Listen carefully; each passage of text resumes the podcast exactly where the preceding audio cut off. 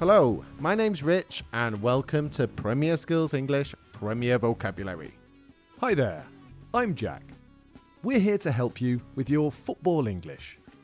Premier Vocabulary is a mini podcast for you to learn football English one word at a time. We have three different levels for you easy, medium, and hard. This episode is easy, so we're looking at common football words and phrases, things you use and need to know to play the game.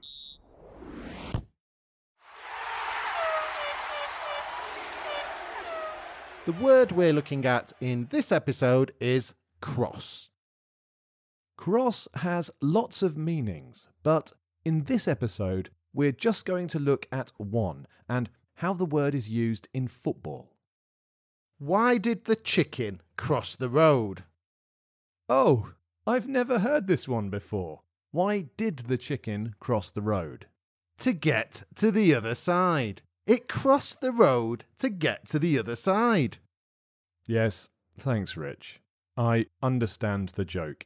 It's really old and really bad, but it does use the word we're looking at in this episode to cross. To cross means to move from one side to the other, to go across. The chicken crossed from one side of the road to the other. Thousands of cars cross London Bridge every hour. Hundreds of boats cross the English Channel every day. Many boats cross from Calais in France to Dover in England.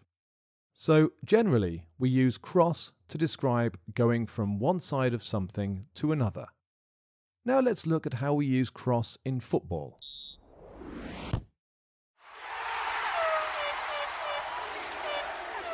In football, to cross means to kick the ball from the sides of the pitch in an attacking area.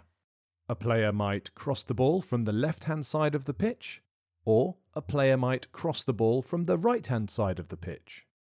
The word is used in a different way to the general meaning because the ball is not intended to go from one side of the pitch to the other. When we cross the ball, the ball is usually placed into the penalty area where a teammate might get the chance to score. A ball can be crossed in the air or on the floor. It can also be used as a noun. We might say, She played a great cross in from the left, or He played a great cross in from the right. If the cross goes to the other side of the pitch, we might hear the phrase overhit cross, or a commentator might say the cross was overhit by Henderson, for example.